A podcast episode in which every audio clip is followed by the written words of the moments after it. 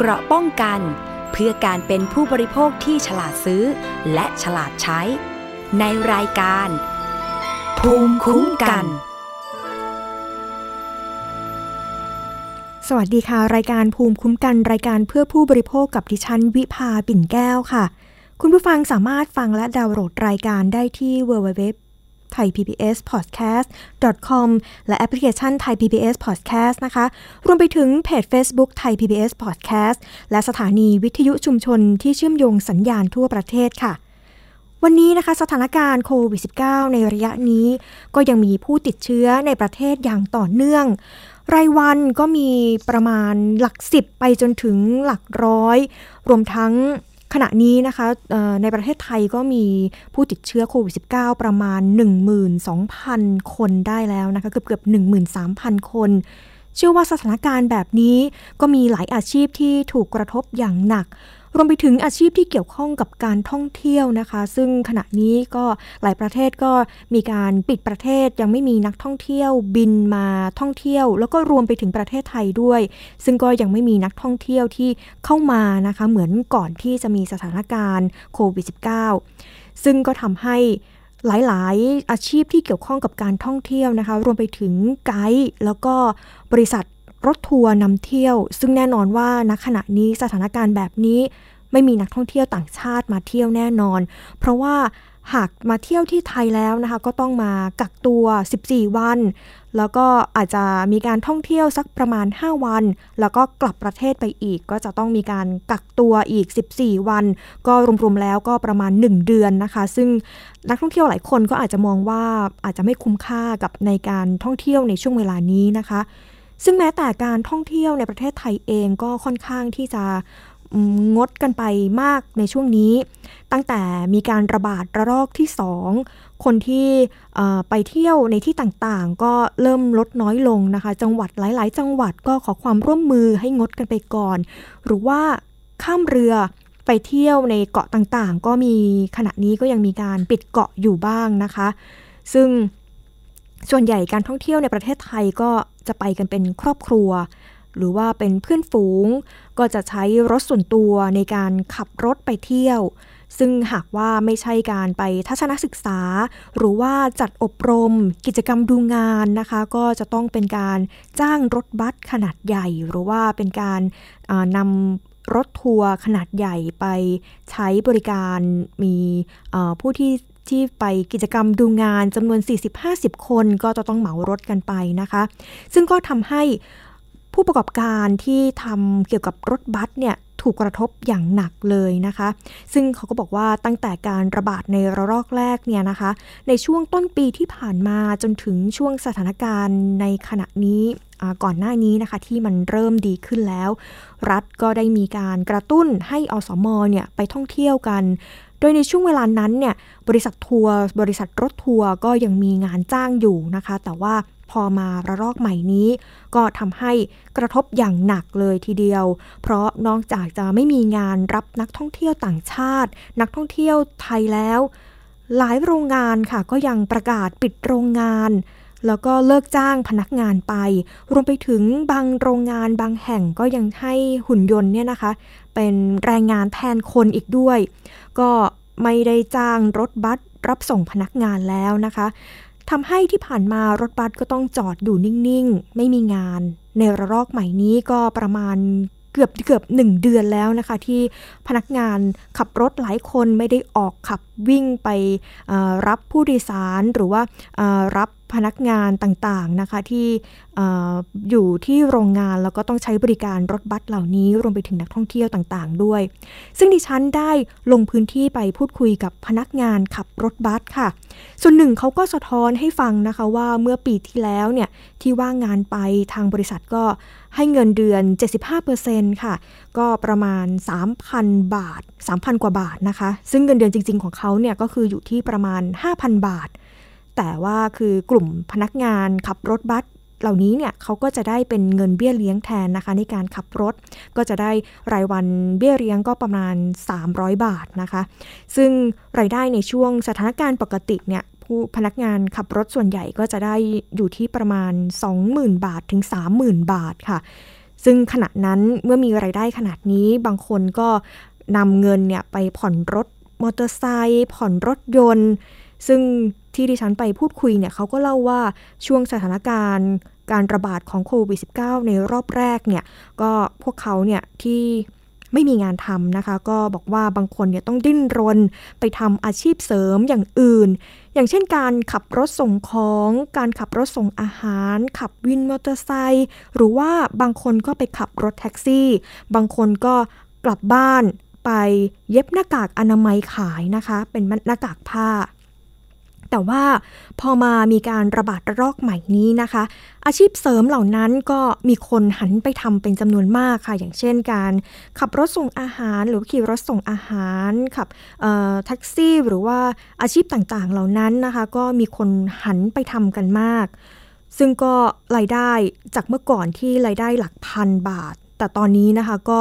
300 บาทก็อาจจะยังไม่ได้เลย แล้วก็ต้องขับรถ ไกลมากๆนะคะ ซึ่งเขาก็สะท้อนมา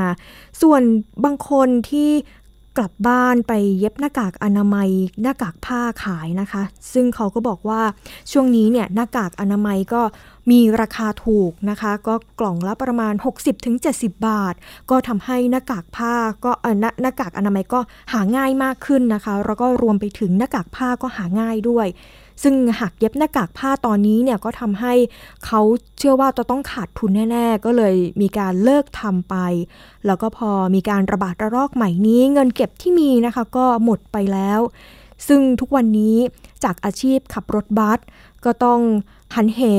ไปทำต้องมีทักษะอื่นๆ เพิ่มเข้ามาด้วยนะคะ เพราะว่าทางบริษัทที่เขาสังกัดอยู่เนี่ยก็ให้ไปทำความสะอาดรถทำสีรถหรือว่าซ่อมแซม ปรับ ภูมิทัศน์ทางของบริษัทนะคะ หรือว่าซ่อมแซมรถเองเนี่ย ซึ่งก็จะมีค่าตอบแทนให้วันละ 300 บาทค่ะ ซึ่งหากว่าใครที่มีความขยันมาทุกวันก็จะได้รับเงิน 300 บาททุกวันนะคะ แล้วก็รวมกับเเงินเดือนที่จะได้รับประจำก็ประมาณ 3,000 กว่าบาท เขาก็บอกว่าก็พออยู่ได้ค่ะ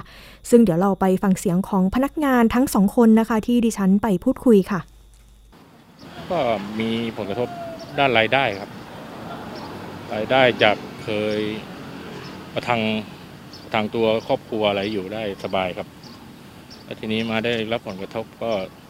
ต้องหางานอื่นทำครับร้องแท็กซี่วิ่งส่งอาหารวิ่งวิ่งบินอะไรอย่างเงี้ยครับ ก็ทำหมดครับ แต่ตอนนี้ก็แย่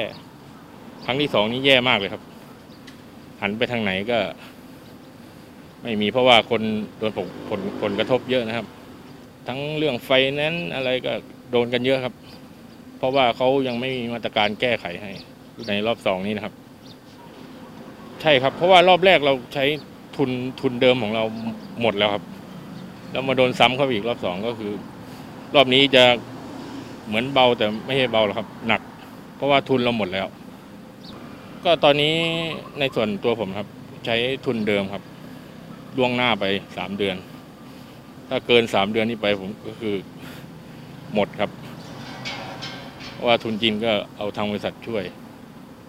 แต่ว่าก็ยังติดยุทธของใหญ่ๆ ก็ยังกำลังเคลียร์กันอยู่ครับ แรกๆที่โดนผลกระทบก็ได้เยอะครับ แต่ว่าพอหลังๆมาเหมือนเขาก็โดนด้วย ก็รายได้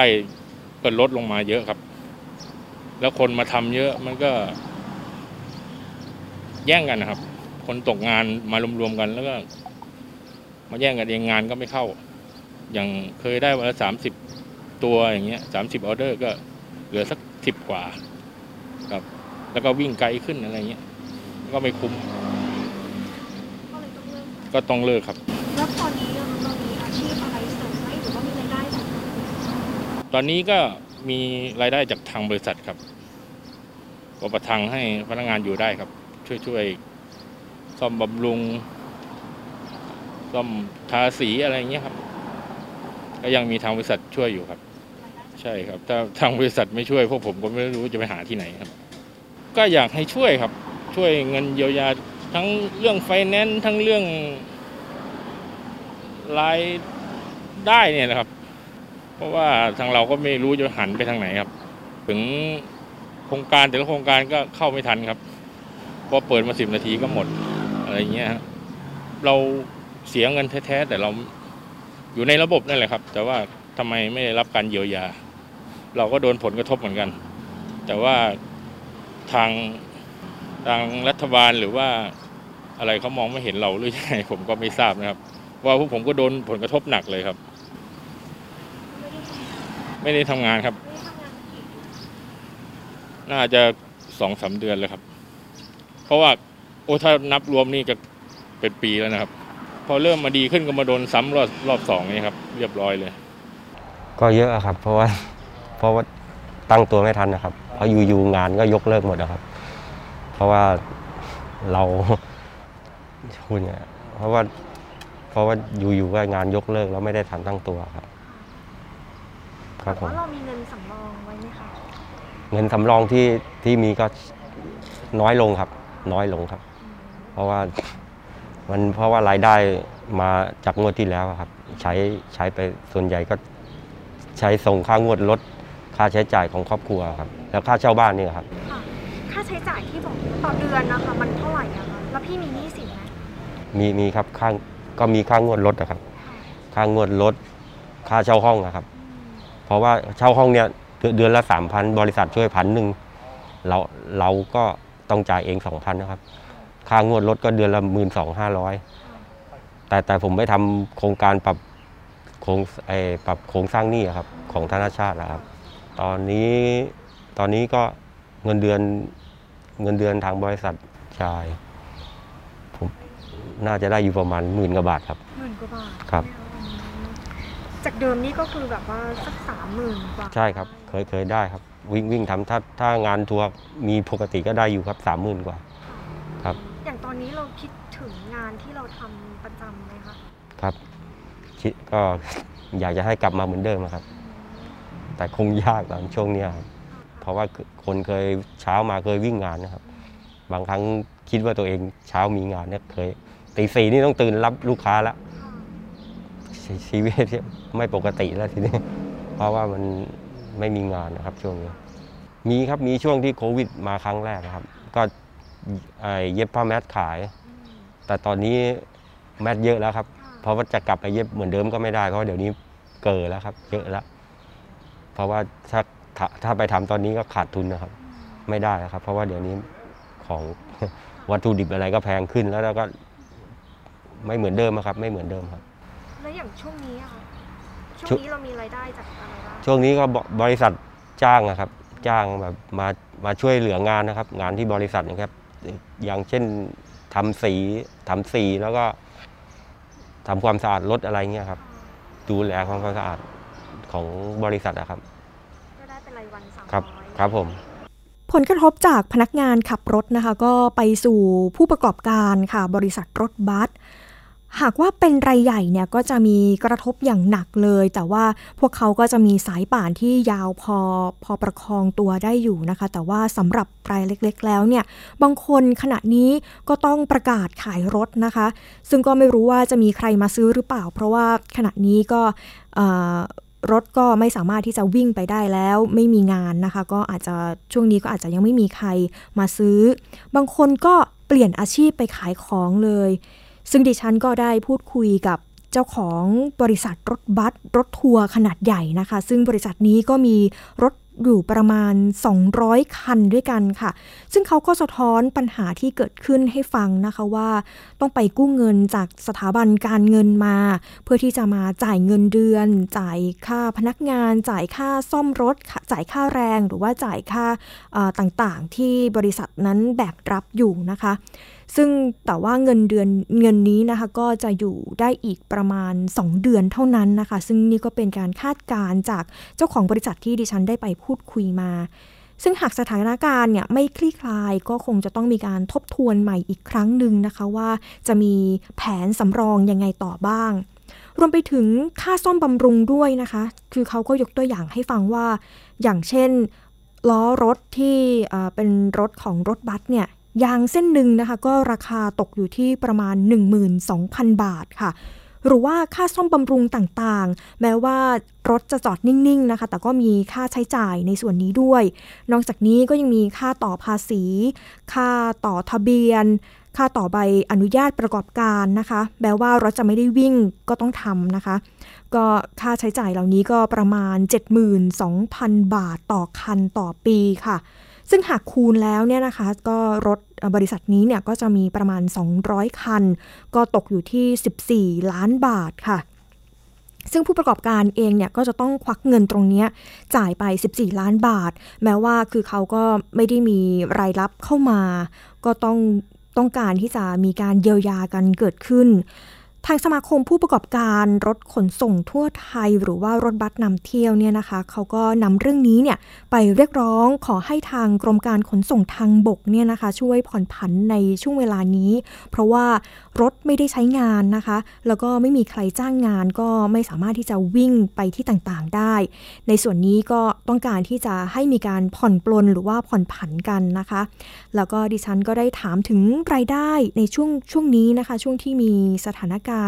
โควิด -19 ในระลอกใหม่นี้ ซึ่งผู้ประกอบการคนนี้เขาก็บอกว่าก็พอมีบ้างนะคะ เป็นการจ้างไปประกอบทำพิธีทางศาสนานะคะ หรือว่าไปงานศพ ซึ่งก็เป็นงานเฉพาะกิจที่เป็นนานๆ ครั้งก็จะมีการว่าจ้างแบบนี้สักครั้งหนึ่งค่ะ รวมไปถึงการรับส่งพนักงานบางบริษัทที่ขณะนี้ก็ยังพอมีบ้างนะคะ แต่ว่าก็ลดจำนวนลงจากเดิมอย่างมากเลย ซึ่งรายได้ต่อเดือนในช่วงนี้เนี่ยเขาก็บอกว่าอยู่ที่ประมาณ 3 ล้านบาทต่อเดือนค่ะซึ่งจากเดิมก่อนที่มีสถานการณ์โควิด -19 เนี่ยนะคะเขาก็มีประมาณ 30 ล้านบาทต่อเดือน ซึ่ง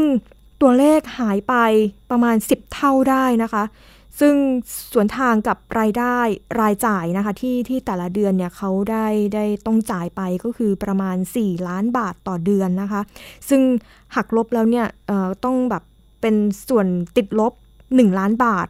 แต่ก็ยังดีนะคะที่เขาบอกว่ามีสถาบันการเงินให้กู้เงิน ซึ่งเขาก็กู้มาเพื่อที่จะนำเงินเนี่ยมาจ่ายให้กับพนักงานเป็นเงินเดือนนะคะ แต่ว่าก็ไม่มีรายรับเข้ามาเขาก็เขาก็มองว่ารายรับกับรายจ่ายเนี่ยไม่สมดุลกันทำให้เขานั้นเนี่ยมองถึงอนาคตว่าอาจจะต้องต้องการให้รัฐเนี่ยช่วยมีการเยียวยาให้กับเขานะคะ เดี๋ยวเราไปฟังเสียงที่เขาสะท้อนปัญหากับเรื่องนี้ค่ะ ส่วนปีนี้ครั้งนี้ณตอนนี้บริบทตอนนี้ก็คือ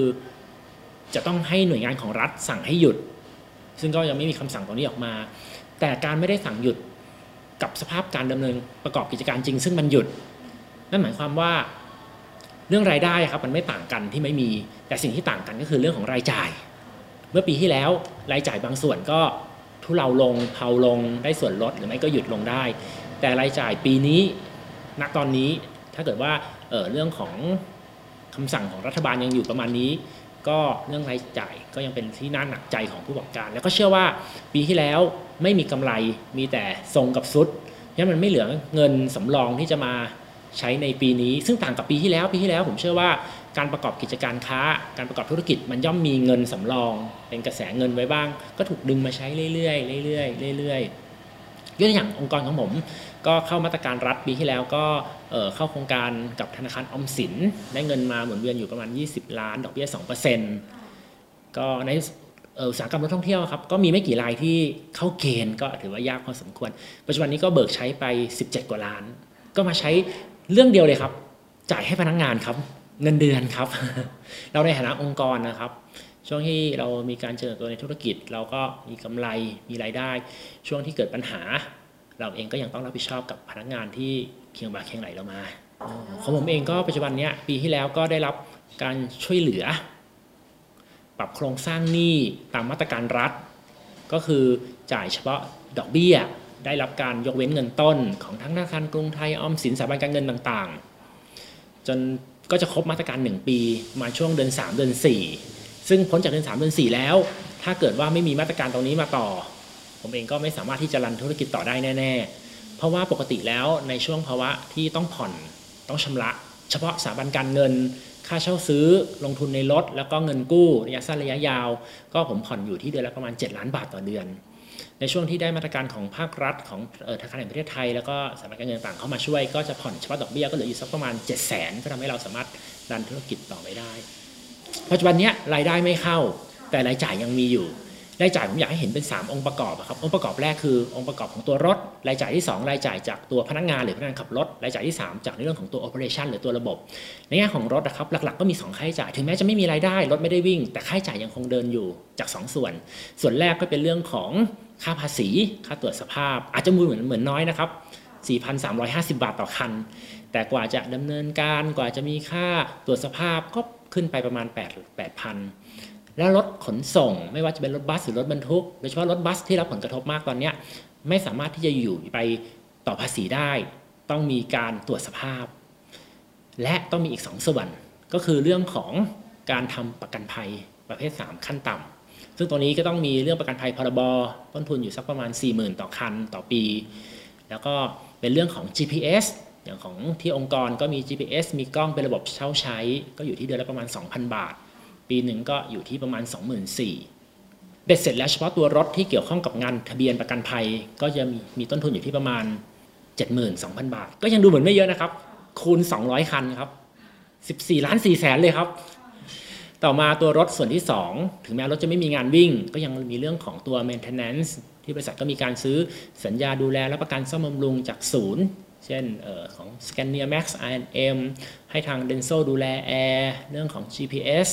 แล้วก็เรื่องของการดูแลรักษายา ถึงแม้เราไม่มีรายได้เราไม่วิ่งค่าใช้จ่ายเหล่านี้ก็ยังเกิดขึ้นอยู่ เดือนเดือนหนึ่งก็อยู่ที่ประมาณ 25,000 บาท แต่ก็ยังดีครับจากโควิดครั้งที่แล้วก็มีหลายองค์กรคู่ค้า ก็ให้การช่วยเหลือมีส่วนลดให้ 20%จาก d e n s o 50%จาก DEC ณตอนนี้ก็เป็นบริบทใหม่ซึ่งก็หวังว่าจะได้รับความช่วยเหลือจากตัวคู่ค้าด้วยกัน นนี้ก็เป็นในเรื่องของตัวรถก็คือเรื่องของงานทะเบียนประกันภัยกับค่าซ่อมบำรุง maintenance ต่อมาก็เป็นเรื่องของตัวพนักงาน โครงสร้างเงินเดือนของพนักงานขับรถหลักๆ ก็จะเป็นเรื่องของค่าเบี้ยเลี้ยง ก็จะอิงตามราคางาน สัดส่วนการวิ่งงาน คล้ายๆ no work no pay ครับ แล้วก็มีส่วนหนึ่งที่จะเป็นเงินสิ้นเดือน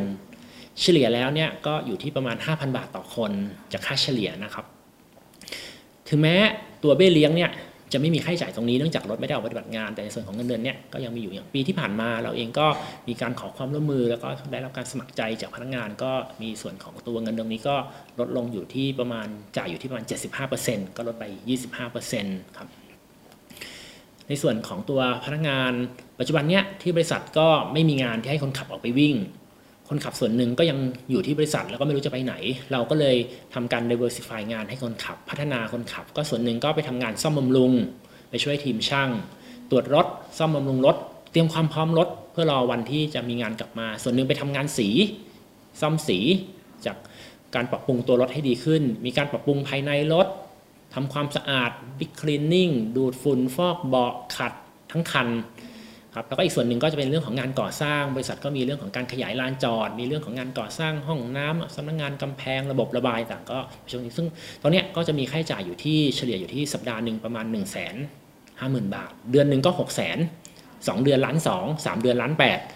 เกิน 3 เดือนไม่ไหวแน่นอนครับอันนี้แต่เราเองในฐานะผู้ประกอบการก็ต้องดูแลพนักงาน แต่ถามจริง ๆ ว่าไหวถึงแค่ไหน ก็มันก็ต้องมีลิมิตก็ดูแล้วก็ประมาณ 3 เดือนล้านแปดก็ถือว่า ถือว่าเยอะมากเมื่อเทียบกับรายได้ที่เรามีตอนนี้อยู่แค่เดือนละประมาณ3ล้าน1แสนบาท ถ้าโควิดยังไม่กระจายมากกว่านี้แล้ว งานที่ยังมีอยู่ยังคงเกาะไว้ได้นะครับ ส่วนสุดท้ายก็เป็นค่าใช้จ่ายเรื่องของการบริหารการโอเปเรตต้นทุนในการบริหารทั่วไปต้นทุนตรงนี้ครับก็จะเป็นเรื่องของเงินเดือนพนักงานออฟฟิศก็เฉลี่ยอยู่ที่ประมาณ 3 ล้านต่อเดือนลด75%ก็ยัง 2 ล้านกว่า เรื่องของ อุปกรณ์ ค่าน้ำค่าไฟ อันนี้ก็ยังมีความโชคดีที่ภาครัฐในเรื่องของไฟฟ้าประปา ก็มีการลดตามอัตราสวรรค์ประกันสังคมก็มกราคมนี้ก็ลดอัตราเงินสมทบทั้งลูกจ้างในจ้างเหลือ3%ครับแต่ก็ยังมีอีกหลายส่วนที่ไม่สามารถลดได้ เช่นค่าเช่าบางอย่าง ค่าเช่าใช้บางอย่าง เงินสมทบบางประการกองทุนบางอย่าง เช่น กองทุนคนพิการเช่นอะไรพวกนี้ ที่ก็ยังต้องมีตรงนี้จ่ายอยู่ จาก 3 ส่วนจะเห็นว่าทั้งตัวค่าใช้จ่ายจากตัวรถเองโดยตรง งานทะเบียนประกันภัยค่าซ่อมบำรุง ถึงแม้ไม่วิ่งก็เกิด เรื่องเงินค่าพนักงานแล้วก็ค่าบริหาร ตอนนี้ก็เป็นรายจ่ายที่ยังคงเกิดขึ้น แต่สมมติถ้าเกิดว่ารัฐบาลมองว่าอันเนี้ยได้รับผลกระทบ แล้วก็กิจกรรมการเดินทางมีโอกาสทำให้เกิดการแพร่เชื้อได้ แล้วก็มีการข้ามจังหวัดข้ามอะไรได้ด้วยถ้ามีคำสั่งให้หยุด กิจการเพราะเป็นอันตรายหรือมีความเสี่ยง ทางองค์กร แล้วก็ทางบริษัทรถโรงแรม หรือห่วงโซ่ประทานที่เกี่ยวข้องเนี่ยก็จะสามารถเข้าร่วมกับโครงการภาครัฐต่างๆได้ เช่น ในเรื่องของการเข้าขอซอฟต์โลนในเรื่องของเงินสนับสนุน เงินเยียวยา แล้วก็เรื่องของการที่จะได้สิทธิ์จากการว่างงานฉุกเฉินจากประกันสังคมพวกนี้ครับในส่วนของปีนี้ ก็คงต้องอาศัยภาครัฐมาก ๆ เลยที่จะช่วยเยียวยาที่เป็นรูปธรรม ไม่จำเพาะมาที่หน่วยงานหรือบุคคลใดบุคคลหนึ่ง แต่เป็นการช่วยทั้งระบบ ช่วยทั้งเยียวยา ช่วยทั้งกระตุ้น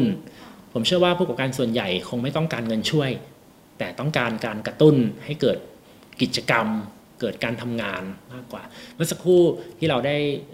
สัมภาษณ์พนักงานขับรถที่วันนี้เป็นคนเดียวทั้งบริษัทที่ได้วิ่งงานเขาก็พูดว่าเขาดีใจมาก ถามเขาว่าเขาอยากได้อะไร เขาก็ตอบว่าเขาอยากทำงาน ตอนนี้ทุกคนก็อยากทำงานทำงานว่าเครียดแล้วไม่มีงานเครียดกว่าครับ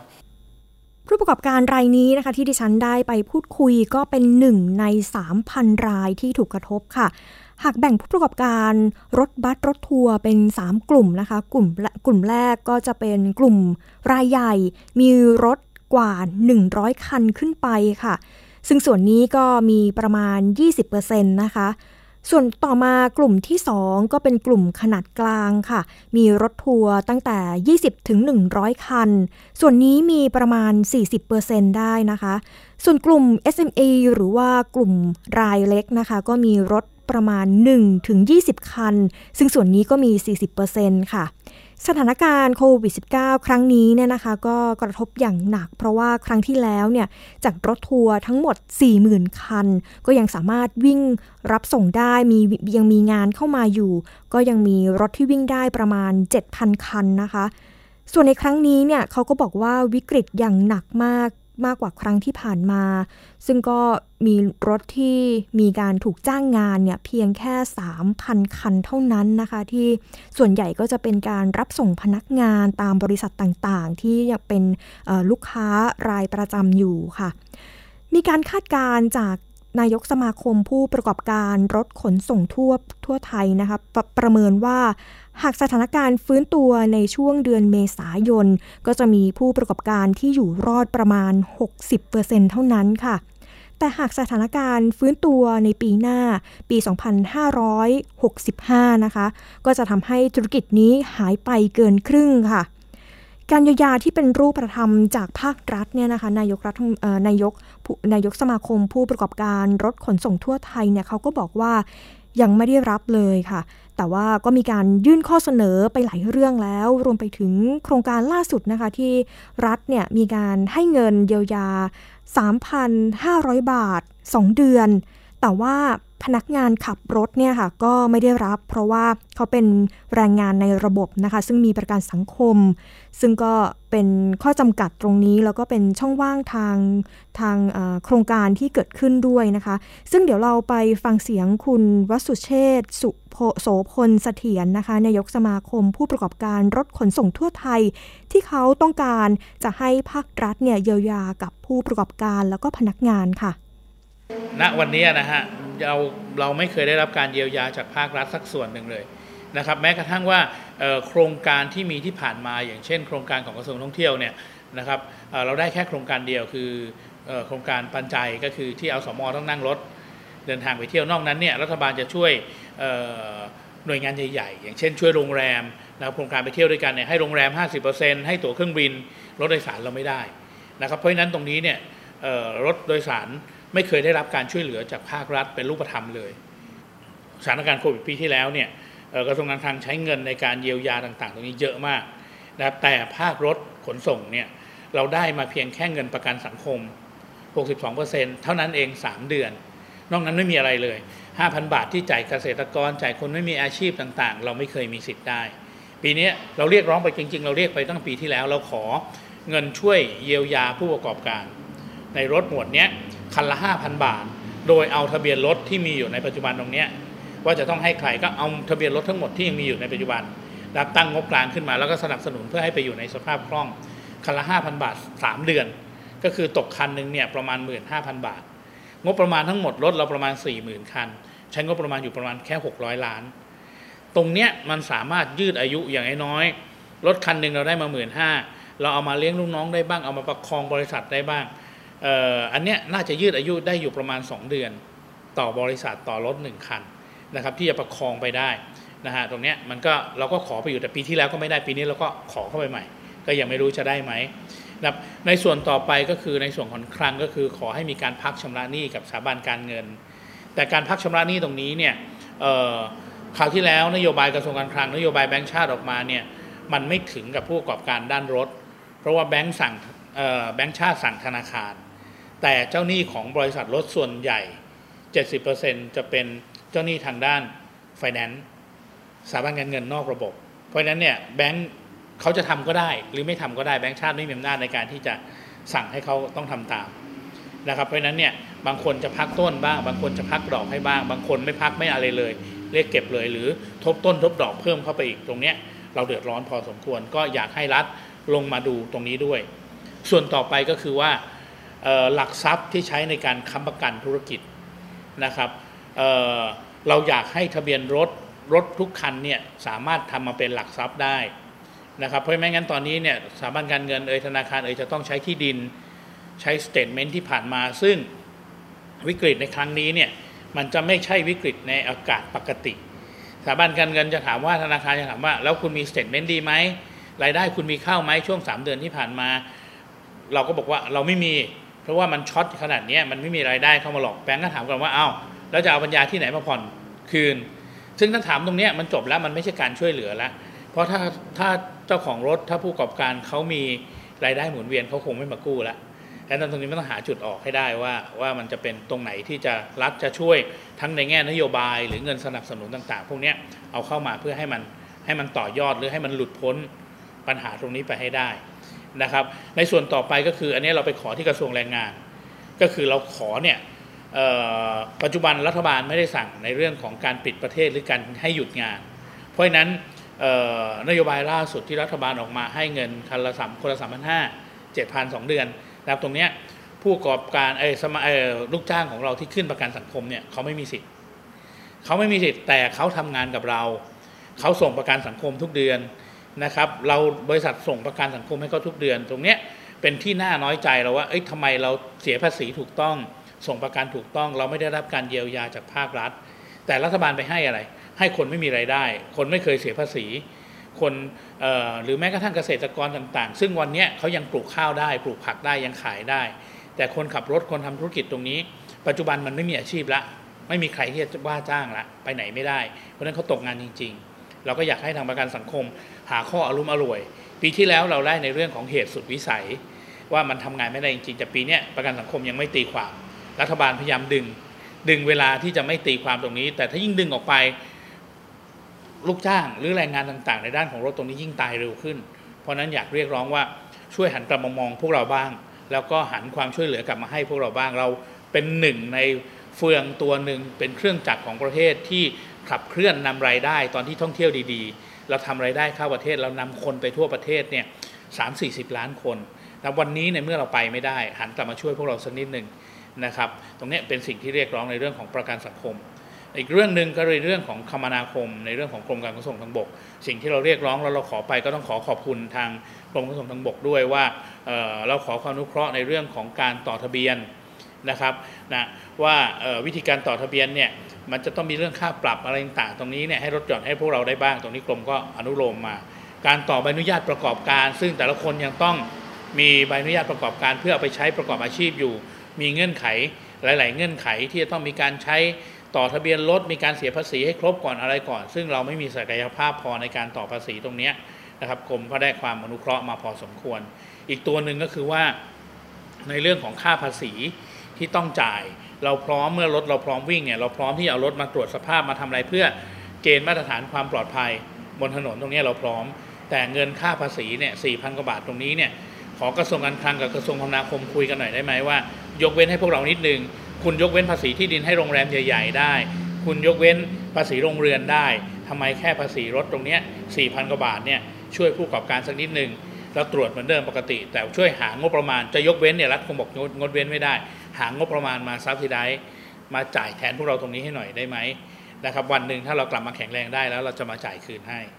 นะครับตรงเนี้ยอันนี้ก็เป็นสิ่งที่เราอยากได้จากภาครัฐเราร้องขอเข้าไปนะครับหรือแม้กระทั่งว่าสมมุติว่าวันหนึ่งเนี่ยที่มันกลับมาทำธุรกิจได้ สิ่งที่เราขอไปอีกก็คือคำขอเดิมเหมือนปีที่แล้วว่ารถเมื่อมันจอดทิ้งไว้ 3 เดือน 6 เดือนมันพังหมดตรงเนี้ยถ้าจะให้มาวิ่งในสภาพที่มีความปลอดภัย เราของงบประมาณสนับสนุนประมาณคันละสองแสน เพื่อเอามาซ่อมบำรุง มาเรโนเวทรถให้มันวิ่งได้ อันนี้ไม่ได้ขอฟรี ขอเป็นเหมือนกองทุนขึ้นมา เพื่อให้เรากู้ยืมเอามาซ่อมบำรุง หรือเราขอไปถึงขนาดว่ารัฐก็ได้ประสานอาชีวะก็ได้ เอามาซ่อมบำรุงให้เรานะครับแล้วงบประมาณตรงนี้พอมีมีรายได้ปุ๊บเราก็จะผ่อนคืนให้ แต่ถ้าไปผ่านธนาคารผ่านอะไรตรงนี้มันยุ่งยาก ตั้งเป็นกองทุนเข้ามาเลย หรือเราแตะไปถึงขนาดว่ากองทุนเพื่อความปลอดภัยบนถนนเนี่ยกบถเนี่ย นะครับที่คุณประมูลเลขสวยเงินเหลือเยอะแยะมากมายเนี่ยโยกงบประมาณก้อนหนึ่งตรงนี้มาให้ผู้ประกอบการรถทัวร์สามารถยืมกู้เอามาซ่อมบำรุงได้ไหมนะครับแล้วเสร็จก็ทยอยผ่อนคืนไปหลักทรัพย์ที่ใช้ค้ำประกันก็คือทะเบียนรถ ซึ่งอยู่ในกรมขนส่งอยู่แล้วนะครับตรงนี้มันก็จะช่วยทำให้ทุกอย่างมันหลันต่อไปได้ ภาพรวมทั้งหมดตรงนี้เราก็พยายามนำเสนออยู่ อีกส่วนหนึ่งเมื่อมันกลับมาวิ่งได้ รถกลับมาได้คนสามารถเดินทางได้ นอกจากเราจะขอภาครัฐในการที่เร่งในการเดินทางของภาครัฐเองแล้วเนี่ยเราของงบประมาณไปยังกระทรวงมหาดไทย คือเราขอจังหวัดละ 1 ล้านบาท 1 ล้านบาทตรงนี้เราขอเพื่ออะไร เราขอเพื่อให้แต่ละจังหวัดเนี่ยจัดงบประมาณ 1 ล้านบาทเราแล้วก็จัดจ้างรถจังหวัดละร้อยคัน คันละหมื่นต่อวันนะครับร้อยคันเพื่อนนำคนในจังหวัดตัวเอง แล้วคุณก็ไปจับแพ็กเกจคู่กับจังหวัดเพื่อนบ้านก็ได้นะแล้วเดินทางข้ามจังหวัดข้ามกันไปข้ามกันมา พื่อเอาไปเที่ยวนะในวันหยุดต่างๆ ออกอาทิตย์ละสิบคันวันละสิบคันสิบคัน อย่างนี้ก็ได้สี่อาทิตย์ห้าอาทิตย์ก็ครบล้วรถหนึ่งคันจะใช้คนอยู่ประมาณสี่บรรทุกคนได้ประมาณ4ี่ถึงห้าสิบคน คนหนึ่งเนี่ยมีการใช้จ่ายเงินส่วนตัวให้เขาเดินทางฟรีนะนะครับแล้วเขาไปถึงปุ๊บเขาใช้เงินส่วนตัวกันเนี่ยผมคิดว่าต่อคนเนี่ยประมาณ 1,000 บาท ในการเดินทางไปซื้อของบ้างไป แต่ละจังหวัดก็จัดโอท็อปจัดตลาดจัดอะไรของตัวเองมาเลยในแหล่งท่องเที่ยวต่างๆ แล้วก็จะมีเงินหมุนเวียนตรงเนี้ย นะครับต่อจังหวัดจังหวัดหนึ่งประมาณ 4,000 คน คนละ 1,000 บาท จะมีเงินหมุนเวียนประมาณ 4 ล้าน 76 จังหวัดคูณเข้าไปมันก็ได้เพิ่มเติมขึ้นมาเยอะแยะมากมาย แล้วมันก็ทำให้กลุ่มธุรกิจต่างๆ สามารถที่จะประคองให้มันอยู่รอดตรงนี้ได้นะครับตรงนี้ก็เป็นข้อเสนอที่เราเราขอต่อไปในอนาคตว่าถ้ามันผ่านพ้นวิกฤตตรงนี้ ขอให้ทำโปรเจกต์ตรงนี้กลับมาช่วยให้เรานิดหนึ่งนะครับ อันนี้ก็คือเป็นภาพรวมที่ความเดือดร้อนของ สมาคม ความเดือดร้อนของสมาชิก ผู้ประกอบการรถที่มีอยู่ในประเทศปัจจุบันตรงนี้เนี่ยสองสามพันลายนะครับที่มีอยู่ตรงนี้มันมันไม่น่าที่จะไปรอดจากปัจจุบันถึงอนาคตแน่นอน ก็อยากขอความเห็นใจกับทางภาครัฐว่าช่วยกลับมาดูแลพวกเราสักนิดหนึ่งนะครับให้โอกาสพวกเราต่ออายุให้สามารถที่จะยืดอายุแล้วก็กลับมามีชีวิตในการประกอบอาชีพนำความนำการท่องเที่ยวนำนักท่องเที่ยวต่างๆ ไปเดินทางเพื่อทำไรายได้ครับกับประเทศเหมือนเดิม ในอนาคต นี่คือสิ่งที่เราร้องขอ มากันที่อีกเรื่องหนึ่งนะคะ ช่วงนี้ก็จะต้องมีการเตือนถึงเรื่องการซื้อของผ่านออนไลน์ค่ะ สถาบันอัญมณีก็ได้มีการออกมาเตือนนะคะ กลุ่มพวกลูกค้าต่างๆ ผู้ที่ใช้โซเชียลมีเดียต่างๆ ซื้อของที่ไปซื้อมุกผ่านออนไลน์นะคะ ซึ่งเขาก็บอกว่าอาจจะเสี่ยงเจอของปลอมได้ นายสุเมธประสงค์พงชัยนะคะ ผู้อำนวยการสถาบันวิจัย แล้วก็พัฒนาอัญมณีและเครื่องประดับแห่งชาตินะคะ เขาก็มีการเปิดเผยออกมาว่า ขณะนี้เนี่ยนะคะก็พบการซื้อขายไข่มุกในรูปแบบใหม่ที่กำลังได้รับความนิยม แล้วก็แพร่หลายมากในสื่อสังคมออนไลน์ แล้วก็ตลาดออนไลน์ค่ะโดยเป็นการขายไข่มุกที่เสมือนแกะสดจากหอยจากตัวหอยนะคะ หรือว่าที่เรียกว่าแกะหอยมุกสุ่มสีค่ะ ผู้ขายเนี่ยก็มักจะทำการถ่ายทอดสดนะคะ การแบบ Facebook Live อะไรต่างๆเนี่ยแล้วก็มีการแกะแกะหอยมุกเนี่ยนะคะเพื่อให้ลูกค้าเนี่ยสามารถลุ้นสี แล้วก็ลุ้นขนาดของไข่มุกที่อยู่ภายในตัวหอย โดยส่วนใหญ่ก็จะมีการโฆษณาบอกว่าหอยมุกที่นำมาจำหน่ายนั้นเนี่ยเป็นหอยมุกเลี้ยงน้ำเค็ม แล้วก็มีสีมากกว่า 50 เฉดสีเลยทีเดียว แล้วก็ยังพบการ จำหน่ายหอยมุกแบบเปิดลุ้นไข่มุกด้วยตนเองด้วยนะคะ ในแอปพลิเคชันขายของออนไลน์ ที่มีการโฆษณาว่าเป็นหอยมุกน้ำเค็มค่ะ แล้วก็หอยมุกอโกย่าเป็นจำนวนมาก โดยมีราคาประมาณ 180 ไปจนถึง 650 บาทต่อตัวค่ะ ซึ่งส่วนใหญ่ก็มีแหล่งผลิต แล้วก็นำเข้ามาจากจีนนั่นเอง จากการรวบรวมข้อมูลของที่มีการรายงานเกี่ยวกับไข่มุก จากการทำฟาร์มเลี้ยงหอยมุกนะคะ ไม่ใช่หอยมุกทุกตัวที่จะผลิตไข่มุกคุณภาพดีที่สามารถนำมาเป็นทำเป็นเครื่องประดับได้ค่ะ ก็ต้องขึ้นอยู่กับปัจจัยหลายอย่างเลยทีเดียวนะคะ เช่น ชนิดของหอยมุก สภาพแวดล้อม แล้วก็ระยะเวลาในการเลี้ยง แล้วก็อีกทั้งสีของไข่มุกเลี้ยงเนี่ยนะคะ ก็จะมีสีพื้นเพียงไม่กี่สีเท่านั้น ก็คือสีขาว สีครีม แล้วก็ สีเหลืองอ่อน แล้วก็รวมไปถึงสีดำค่ะ การจำหน่ายสินค้าไข่มุกในลักษณะแบบนี้นะคะ ก็อาจจะมีการเข้าข่ายการสำแดงข้อมูลสินค้าไม่ครบถ้วน เช่น ชนิดของไข่มุก แล้วก็ประเภทของการปรับปรุงคุณภาพสี ซึ่งอาจจะส่งผลให้ผู้บริโภคเกิดความเข้าใจผิดได้นะคะ สถาบันวิจัยและพัฒนาอัญมณี และเครื่องประดับแห่งชาติเนี่ยเขาก็บอกว่าขอให้ผู้บริโภคที่ต้องการที่จะซื้อไข่มุก ต้องซื้อจากร้านที่มีคุณภาพ แล้วก็มีมาตรฐาน แล้วก็สินค้าก็ต้องมี แล้วก็สินค้าเนี่ยนะคะก็ต้องมีใบรับรอง เพราะว่าไม่เช่นนั้นแล้วเนี่ยนะคะก็อาจจะถูกหลอกได้ โดยปัจจุบันแล้วเนี่ยนะคะสถาบันวิจัยและพัฒนาอัญมณีและเครื่องประดับแห่งชาติเนี่ยเขาก็ได้รับการรับรองร้านค้าที่เข้าร่วมโครงการซื้อด้วยความมั่นใจให้กับร้านค้าต่างๆ ไปแล้วกว่า 300 ร้านค้าทั่วประเทศนะคะ หากต้องการที่จะซื้อไข่มุก หรือว่าซื้ออัญมณีแล้วก็เครื่องประดับก็สามารถสังเกตร้านค้าที่มีตราสัญลักษณ์ BWC ค่ะ เพราะว่าซื้อสินค้าจากร้านนี้นะคะ เขาก็บอกว่ามั่นใจได้ว่าเป็นของแท้ เพราะว่ามีคุณภาพมาตรฐานรองรับค่ะ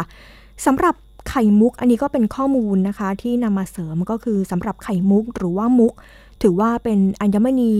อินทรีย์หรืออัญมณีที่ได้มาจากสิ่งมีชีวิตสามารถ กำเนิดจากอหอยนะคะ ที่มาจากการกำเนิดจากหอยต่างๆ ได้ทั้งในน้ำจืดแล้วก็น้ำเค็มค่ะ โดยแบ่งออกเป็น 2 กลุ่มใหญ่ด้วยกันก็คือไข่มุกธรรมชาติ แล้วก็คือไข่มุกที่เกิดขึ้นเองตามธรรมชาตินะคะ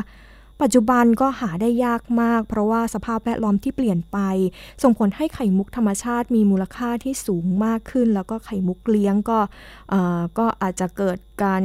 กระบวนการจากการเพาะเลี้ยงหอยมุกโดยฝีมือมนุษย์ ซึ่งก็ไข่มุกส่วนมากเนี่ยในท้องตลาด ก็ปัจจุบันก็ล้วนเป็น ไข่มุกเลี้ยงทั้งสิ้นนะคะ โดยไข่มุกน้ำเค็มก็จะมีลักษณะที่ค่อนข้างกลม มีขนาดใหญ่ เพราะว่ามีนิวเคลียร์เป็นแกนกลางนะคะ มีสีแล้วก็ความวาวที่สวยงาม กระบวนการเลี้ยงไข่มุกน้ำเค็มนั้นเนี่ยค่อนข้างที่จะมีความซับซ้อน แล้วก็ต้องใช้ความเชี่ยวชาญในการควบคุมสภาวะแวดล้อมให้เหมาะสมกับการเพาะเลี้ยงหอยมุกค่ะ ซึ่งหอยมุกน้ำเค็มสามารถผลิตไข่มุกได้เพียงครั้งละ 1-2 เม็ดเท่านั้นนะคะโดยเหตุนี้เองค่ะก็ทำให้ไข่มุกเลี้ยงน้ำเค็มเนี่ยจึงมีมูลค่าที่สูง แล้วก็เป็นที่นิยมอย่างมากในท้องตลาดค่ะ ไข่มุกเลี้ยงน้ำเค็มที่สำคัญ แล้วก็มีชื่อเสียงก็ได้แก่ไข่มุกอากย่านะคะ แล้วก็ไข่มุกตาฮิติค่ะ ซึ่งนี่ก็เป็นเรื่องราวที่ดิฉันได้นำมาฝากกันนะคะ ในช่วงหน้าค่ะช่วงคิดก่อนเชื่อกับดรแก้ว กังสดานอัมภัยนักพิษวิทยา และคุณชนาทิพย์ไพรพงศ์ค่ะ ซึ่งก็มีเรื่องที่มีการแชร์ในสื่อสังคมออนไลน์นะคะ ถึงประเด็นกราโนล่า อาหารช่วยลดน้ำหนัก ซึ่งก็มีข้อมูลนะคะบอกว่า เอ๊ะ ตกลงแล้วกราโนล่าเนี่ยลดน้ำหนักได้จริงหรือเปล่าค่ะ เดี๋ยวเราไปฟังกันในช่วงตอน ข่าวปลอมที่อาจเป็นแค่ความเข้าใจผิดเท่านั้นไปติดตามค่ะ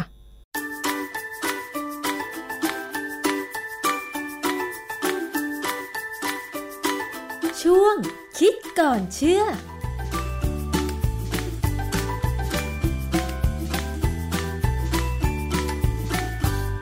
บกันในช่วงคิดก่อนเชื่อกับดรแก้วกังสดานนภัยนักพิษวิทยากับดิฉันชนาทิพไพรพงศ์ค่ะ วันนี้พูดถึงเรื่องของการรับข้อมูลข่าวสารของผู้บริโภคนะคะ บางทีเราดูข่าวหรือว่าดูโฆษณามาเนี่ยอาจจะแยกไม่ออกใช่ไหมคะว่าข่าวนั้นเป็นข่าวจริงหรือข่าวปลอม เพราะว่าบางทีข้อมูลที่เขาให้มาเนี่ยเป็นข้อมูลวิทยาศาสตร์ เป็นเรื่องราวต่างๆ ซึ่ง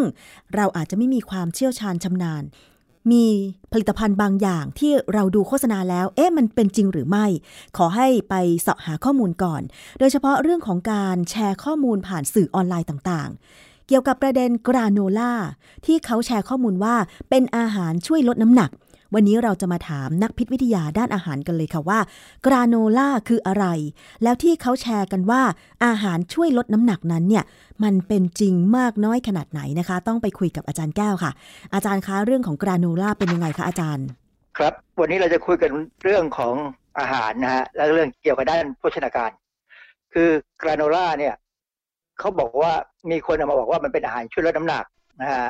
แต่ว่าทางศูนย์ ต่อต้านข่าวปลอมเนี่ยเขาตรวจข้อข้อมูลไปแล้วกับออยเนี่ยนะ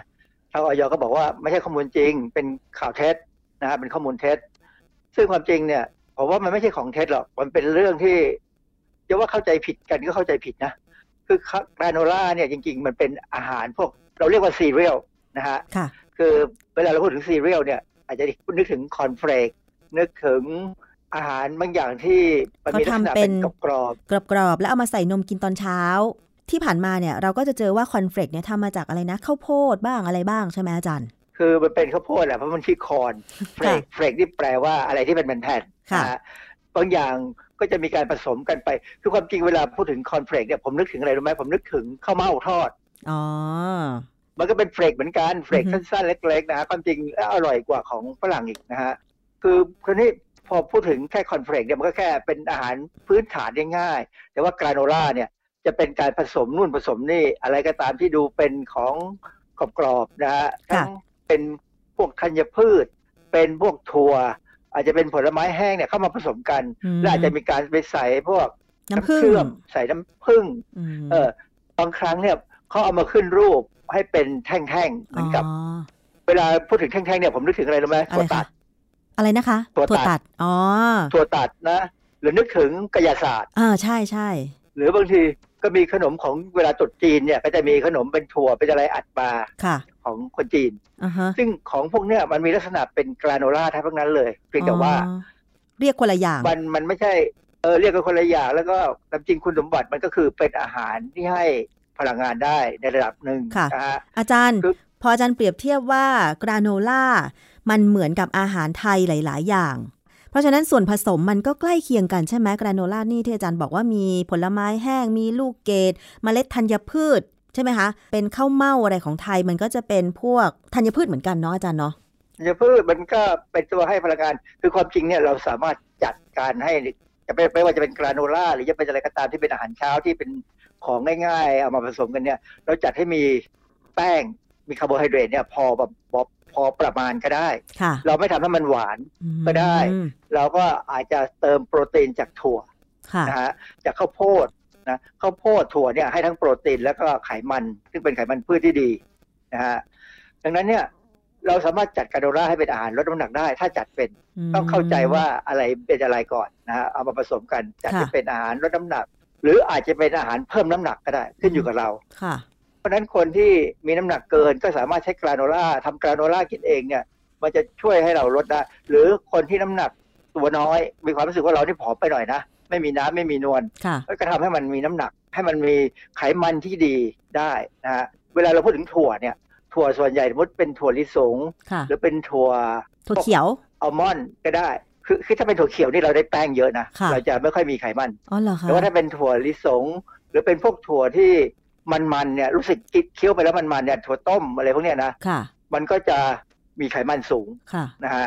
เออข้าวโพดอย่างเงี้ยก็มีไขมันสูง เพราะมันเป็นแหล่งของน้ำมันอืน้ำมันพืชแบบที่ไขมันไม่อิ่มตัวค่ะนะฮะดังนั้นเนี่ยถ้าใครจัดอาหารประเภทกาโดล่ามันกินได้เนี่ยแล้วสามารถเข้าใจคุณค่าโภชนาการมันได้เนี่ยนะฮะว่าอะไรเป็นอะไรเนี่ย เราสามารถได้ของที่มีคุณค่าดีมากเลย เพราะว่าถั่วเนี่ยจะเป็นเวลาเวลาใครถามผมว่า อาหารอะไรดีที่สุดผมว่าถั่วกับไข่เนี่ยดีที่สุด เพราะว่าอะไรมันมีของเกือบครบอืมนะฮะทั้งไม่ว่าจะเป็นไขมันไม่ว่าจะเป็นโปรตีนไม่ว่าจะเป็นพวกแร่ธาตุค่ะต่างๆให้เรานึกถึงว่าถั่วเนี่ยคือต้นไม้หนึ่งต้นค่ะเพราะฉะนั้นก่อนที่เขาจะงอกเนี่ยเขาต้องมีอะไรครบ เพื่อจะงอกมาเป็นต้นให้ได้อืมนะฮะทีนี้มันก็เลยมาถึงผมไปผมทำงานวิจัยอยู่ชิ้นหนึ่งค่ะเอ่อให้นักศึกษาเขาทำเป็นวิทยวิทยานิพนธ์ปริญญาเอกเลย เราพยายามหาอาหารที่ให้พลังงาน กำลังดีสำหรับนักกีฬาค่ะแล้วในอาหารนั้น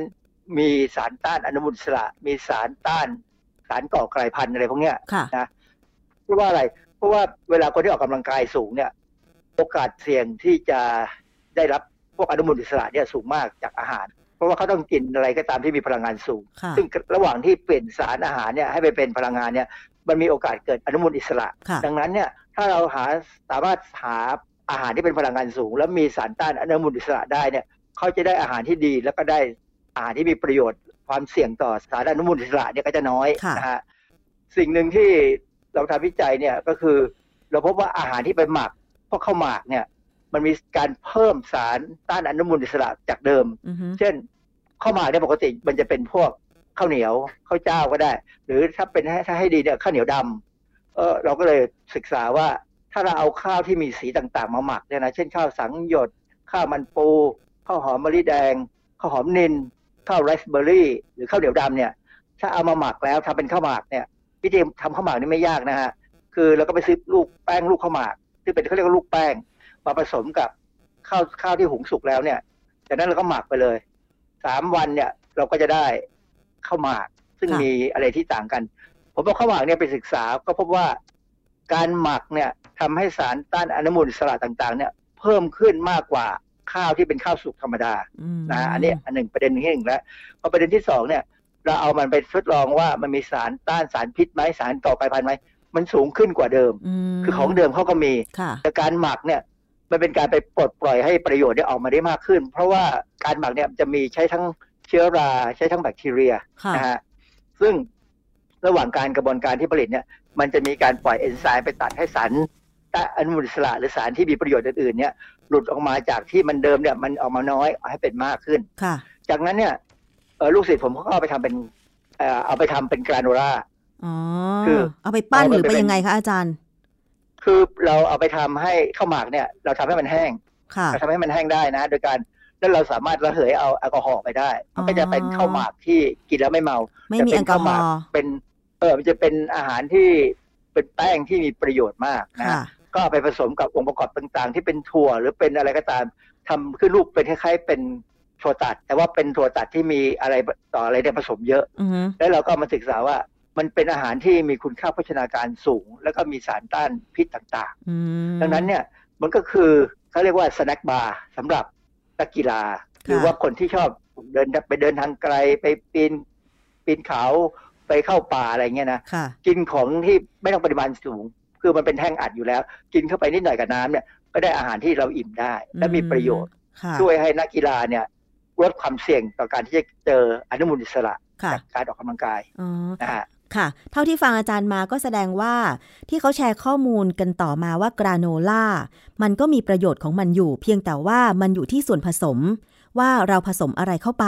ถ้าเราอยากจะลดน้ำหนัก เราก็ต้องผสมส่วนผสมที่มันไม่ช่วยเพิ่มน้ำหนักนะคะ แต่ว่าถ้าเราจะทำน้ำหนักก็อาจจะต้องเพิ่มอะไรเข้าไปอีกเยอะ แล้วก็อาจารย์ก็มีงานวิจัย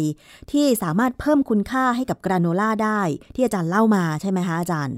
ครับเป็นตัวอย่างนะฮะเป็นแค่ตัวอย่าง เพราะฉะนั้นการจะจะปรับปรุงยังไงก็ได้ มันอยู่ขึ้นอยู่กับว่าเรามีความรู้พอไหมเพราะฉะนั้นถ้าเราขยันหาความรู้ว่าอาหารอะไรวัตถุดิบอะไร ซึ่ง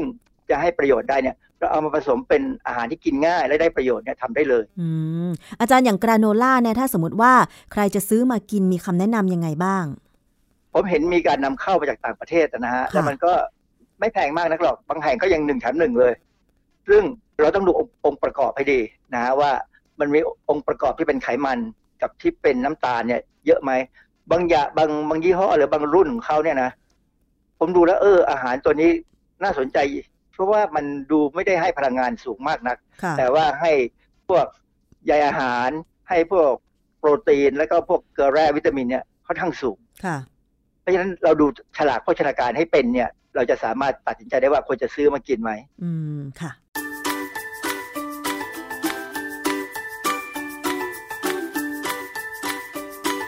ช่วงคิดก่อนเชื่อ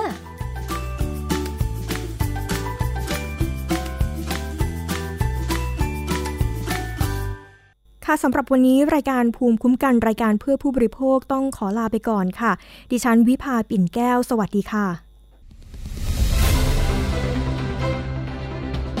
ติดตามรายการได้ที่ www.thaipbspodcast.com แอปพลิเคชัน Thai PBS Podcast หรือฟังผ่านแอปพลิเคชัน Podcast ของ iOS Google Podcast Android Podbean SoundCloud และ Spotify